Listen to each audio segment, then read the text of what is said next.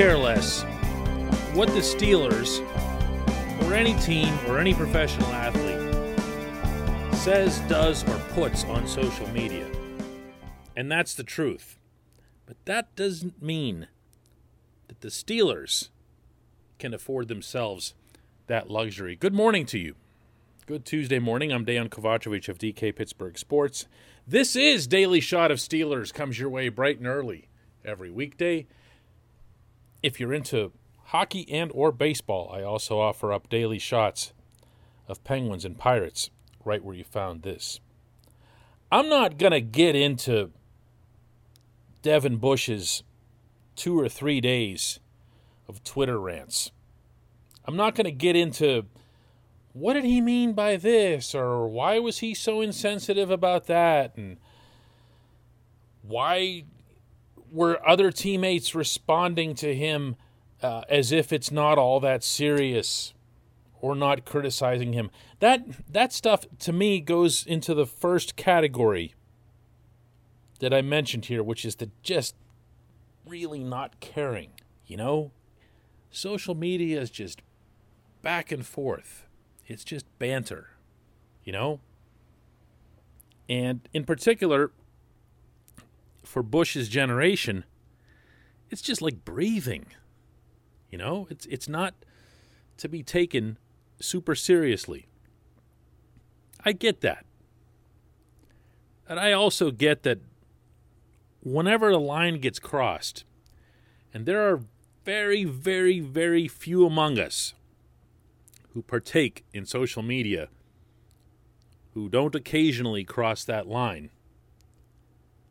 There's got to be something that pulls you back or takes your temperature or just, you know, pops over, knocks on the door, says, "Hey, how you doing? Everything all right?" It's easy to sit here and scrutinize, criticize everything that's on Bush's Twitter feed. And it also can end up being a big waste of time because he, like everybody else who does this, can say, ah, my account got hacked. I have no idea what this was all about, even though it's now been three days of this strangeness. It can all still get brushed away.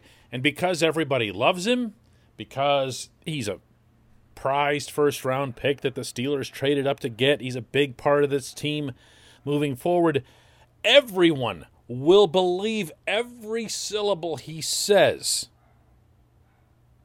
when he eventually either rejects or explains what he's done here this week. So that part of it to me is a waste. That that part is just it, it's not it's not important and it really doesn't impact the football team which is usually the criteria that I apply to whether or not I should be covering something myself. However, however, I'm also aware that this same generation will use social media to reach out. Devin Bush, as I've talked to him, as I've gotten to know him, doesn't sound anything like any of this. And I've reached out to a couple of players, and they've basically echoed that. He is the most mild mannered, down to earth, borderline boring at the risk of sounding like I'm insulting him guy that you could ever come across, given his pedigree and the fame and everything else that he's already acquired in life. If you had me put together a list of players on the Steelers roster who would go through a multiple day rant like that on Twitter, I could go 50 deep and Bush wouldn't be on it. So either he's just suddenly found his external voice, or Again, he's been hacked or something's wrong. This portion of Daily Shot of Steelers is brought to you by the personal injury law firm of Luxenberg, Garbett, Kelly, and George. LGKG. They represent people who are hurt in car accidents, who filed for workers' comp, who need assistance with medical malpractice claims.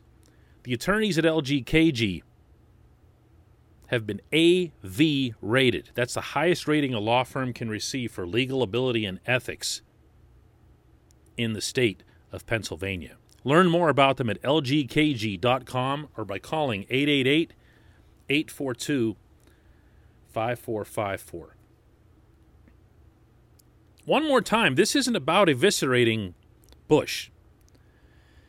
It's more a matter of wondering what it is that teams can do to manage this.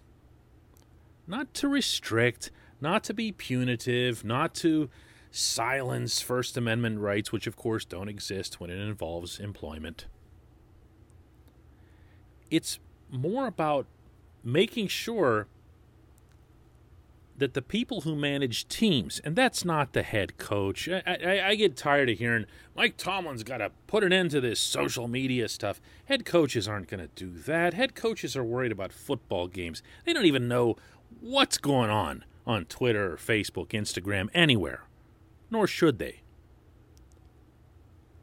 But if there's a broader team policy put in place that says, uh, hey, you, we're paying you to keep an eye on this stuff. And when you see things that are warning signs, when you see things that look a little bit concerning, uh, regardless of the nature of it, maybe someone is saying something that's especially sensitive or they aren't aware that they might be offending somebody, you can jump in and help them out.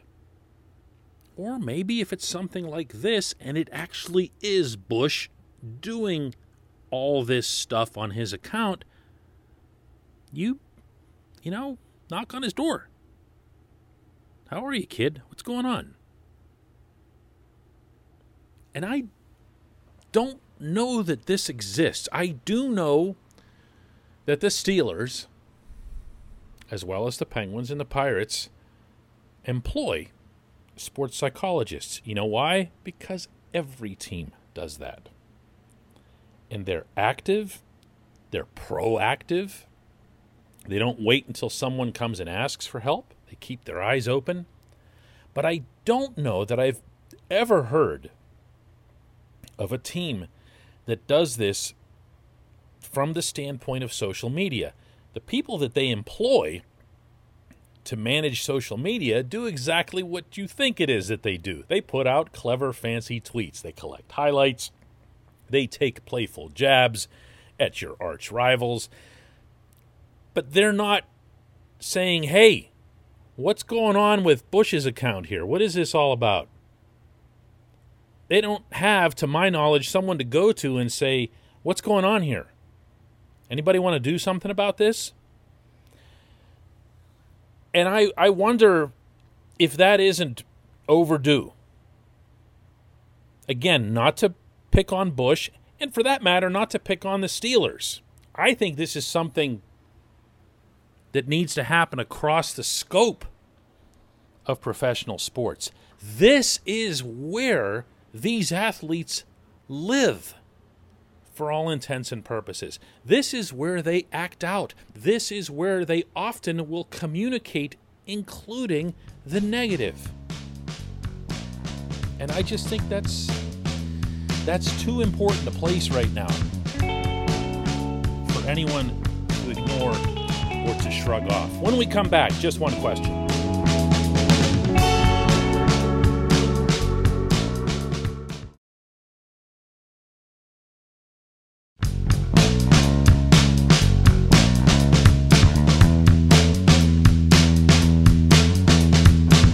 Welcome back. It's time for just one question, and today's comes from Alan Michael, who asks, "What's the one need you would fill first for the Steelers?" Now, I'm going to be guilty a little bit of parsing your question, Alan, but when you say first, I don't know whether you mean the first priority or first chronologically because they actually could be two different things. In this case, my first chronologically would be offensive line. I would want to have whoever I'm acquiring that might have a realistic chance of breaking into the starting five. I want them in the fold as soon as possible because there's already enough potential chemistry issues as it is with everyone being new, at least to their respective positions. I would want that person into Pittsburgh like yesterday. Of course, that can't happen, but from a first priority standpoint, I'm going to go with that third edge rusher. I don't know that this individual would need as much uh, priming, educating, and all that other stuff. At the end of the day, the edge rusher's role is still to just pin the ears back and get the quarterback. That's the priority uh, as I see it, because once you get past TJ Watt and Alex Highsmith, uh, not to be disrespectful of Quincy Roche, who I think's got a good future in the NFL, but just drafted. Uh, Cassius Marsh, again, you know Isaiah Loudermilk. These are these are young players. Uh, that's going to be awfully tough to put any of them out there into that position and say, "Hey, go get them." Now, I'm perfectly open-minded about this, uh, especially where it comes to Roche. Uh, I think he could get out there and make an impact, and we've seen that in the past. Uh, edge rushers are they're the type of guys, the type of position where they can impress you in a camp setting. And I, I, think we could end up seeing someone in that mold. I still want another guy there. It's just too many snaps to cover, too many important snaps. And the last thing that you want to do is have Keith Butler say, Well, listen, you didn't get me the third edge rusher, so I'm just going to play TJ until he drops. Because at some point, TJ actually will get hurt, and that'll be a real problem. And none of this is to dismiss the importance of adding a third safety. Uh, I still will look at that group and say that if anything happens to Minkah Fitzpatrick or, or even Terrell Edmunds, there really aren't answers there. Arthur Maulet is, uh, you know, started five games for the Jets. that's not that's not exactly the kindest thing you can say about someone. Uh, but yeah, first, first chronologically, get another offensive lineman in here. First priority, get the edge rusher in here good question, Alan. I appreciate that. I appreciate everybody listening to Daily Shot of Steelers. We'll do another one of these tomorrow.